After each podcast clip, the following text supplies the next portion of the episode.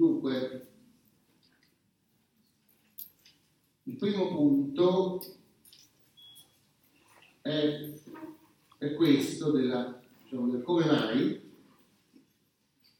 nello studiare la giurisprudenza gli studenti devono sostenere un esame, seguire un corso di storia del diritto del Medioevo e dell'età moderna. È un punto molto importante per quello che dicevo prima, cioè voi studiate con maggior profitto se siete consapevoli del motivo per cui state studiando questa cosa. No? Voi avete come obiettivo quello di, eh, credo, fare delle professioni legali, cioè di lavorare nell'ambito del diritto o nelle professioni, oppure nei pubblici uffici, oppure nelle aziende private, come giuristi. No? E lavorerete probabilmente, speriamo, negli anni 20 del XXI secolo. Quando il mondo sarà molto diverso dal mondo di cui si parla quando si fa la storia del diritto. E allora che senso ha?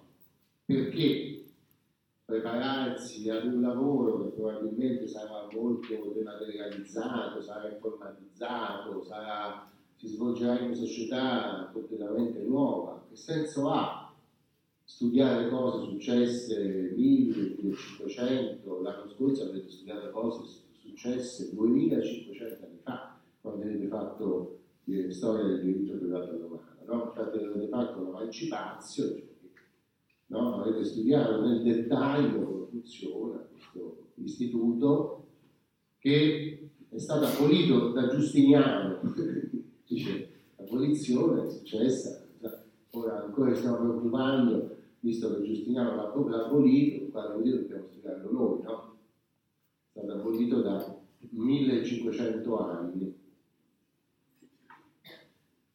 Eppure lo studiamo. Allora, qual è il motivo? Voi ve lo siete chiesto facendo diritto romano, non l'avete capito?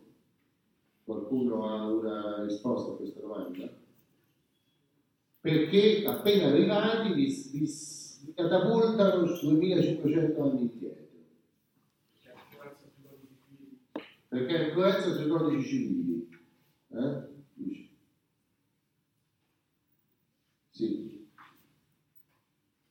Però anche, infatti studiate anche filosofia, che anch'essa influenza su, sull'ordinamento, no? Studiate veramente filosofia del diritto. Si potrebbe dire, bisognerebbe studiare filosofia, perché chi ha scritto il codice probabilmente è stato influenzato da filosofi, no? da letteratura, da tutta una serie di cose che è stato influenzato perché aveva una sua cultura. Dunque, quindi uno, la prima risposta è questa, che uno studia la storia perché la storia ha influenza sul diritto che è vigente oggi. Però possiamo ancora chiederci, ma perché la storia ha, influenza, sul diritto che è vigente oggi? E soprattutto a noi che ci importa. Perché noi applichiamo una norma come la troviamo scritta nel codice. Non è per forza necessario sapere che influenza ha subito colui che l'ha scritta, perché la norma vigente è quella del codice, non la norma romana. No? Per capire questa cosa si, si, potrete tornare indietro ai vostri studi di scuola dell'ultimo anno, quando in letteratura e storia avete studiato il passaggio dal 700 all'Ottocento.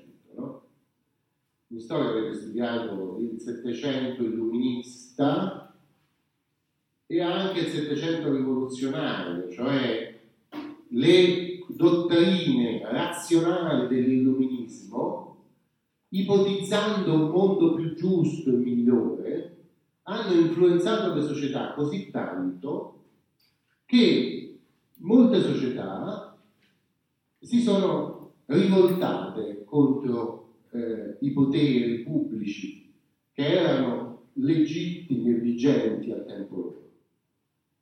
Gli Stati Uniti hanno compiuto la prima rivoluzione settecentesca eliminando proprio quello che rappresentava la tradizione, cioè la, il dominio della madrepatria inglese sulle colonie americane e hanno dettato una Costituzione nuova, cioè si sono inventati un mondo fatto di diritti e di doveri che nasce dalla razionalità illuminista.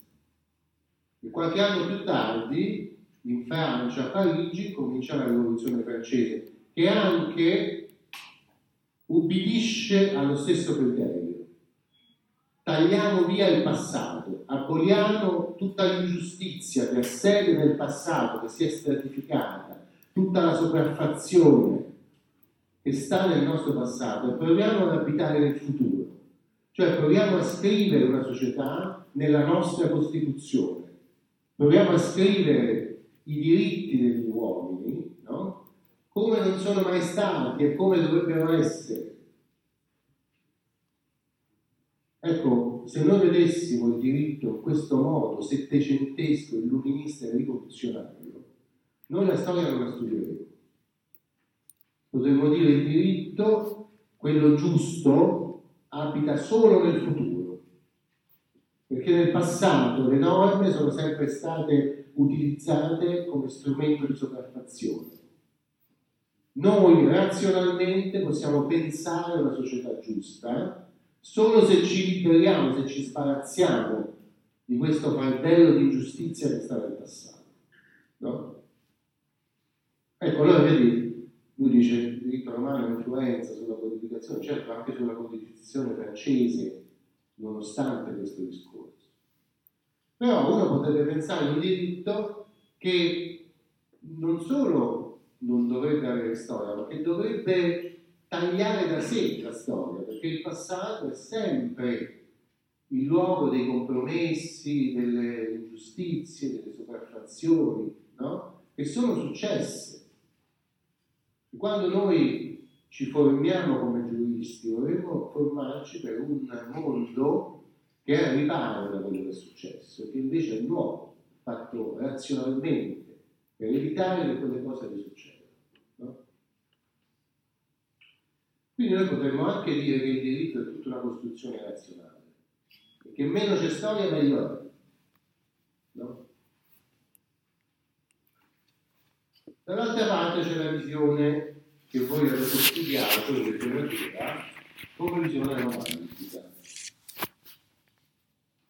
La visione romantica, viceversa, è una visione, diciamo così, psicanalitica psicanalisi nasce alla fine del romanticismo, all'inizio del Novecento, ma raccoglie questa, questo secolo in cui le società europee, la Germania, la Francia, ma anche in parte l'Italia, la Spagna, certamente l'Inghilterra, hanno fatto prevalere su questo slancio di razionalità che era stato, aveva avuto l'esito rivoluzionario alla fine del Settecento, hanno fatto prevalere l'idea di identità dei popoli. Dico psicanalitico perché tanti anni fa avevo letto un libro di uno psicanalista il, una frase che è io sono il mio passato, che è il contrario di quello che abbiamo detto prima, cioè io non sono altro che le esperienze che ho vissuto, ciascuno di noi si è formato per le esperienze che ha vissuto. Ciascuno di noi, soltanto i sogni abitano nel futuro, ma la nostra realtà, la nostra identità è fatta del nostro passato e di nient'altro che il nostro passato. Allora la cultura romantica nell'Ottocento propone proprio questo contro la visione razionalista dell'illuminismo. Cioè propone di dire ma noi non abbiamo nessuna regola di giustizia, di convivenza civile, di libertà, se non nella nostra, radicata nella nostra identità.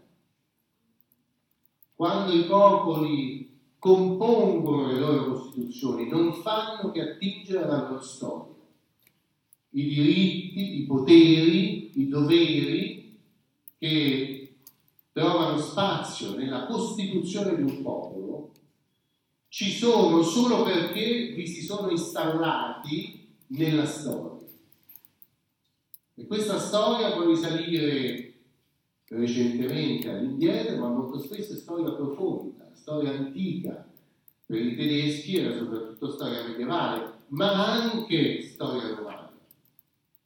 Perché, secondo la visione sbagliata dei romantici tedeschi, le invasioni barbariche medievali avevano conquistato l'impero romano d'Occidente e con l'impero romano avevano conquistato pure il diritto romano, che avevano, fatto, avevano trasformato in un bottino di guerra nelle mani germaniche dei popoli barbarici. No?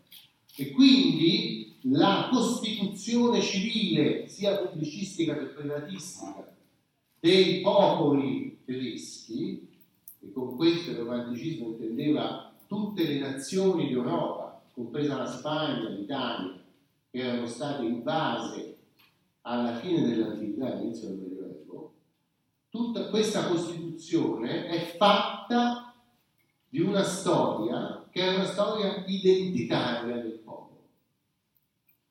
Dunque la giustizia, che abbiamo visto prima nelle visioni illuministe risiedeva solo nel passato, perché andava progettata, ma il, scusate, risiedeva solo nel futuro, perché andava progettata contro le ingiustizie del passato, invece per la visione romantica la giustizia risiedeva solo nel passato, perché solo attingendo alle norme, alle regole, ai valori del passato nazionale, si poteva costruire un diritto buono per il futuro, no? che non fosse in contraddizione con l'identità dei popoli. Mm? Ora, io vi ho fatto una contrapposizione un po' ovviamente stilizzata per fare capire, eh? perché uno potrebbe dire, ecco, uno potrebbe fare questa domanda molto colta,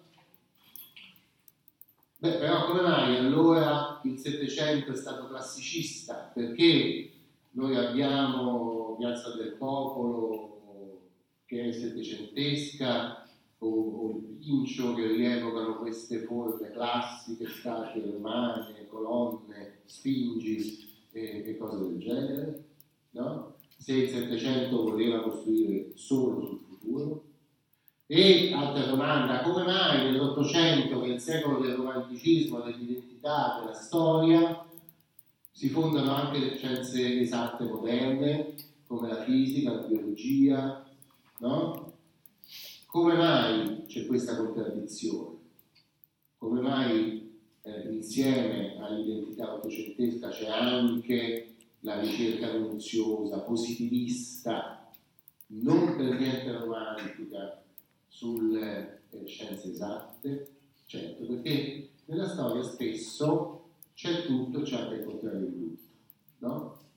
Però per quello che ci interessa, e poi ne parliamo dopo la pausa, l'Ottocento è il secolo che ha determinato il fatto che voi siate seduti qua oggi. La visione identitaria del diritto ottocentesco ha prodotto l'obbligatorietà dello studio della storia del diritto nella formazione perché senza conoscere la storia non si poteva conoscere i valori, i diritti e i doveri giuridici. Facciamo una pausa.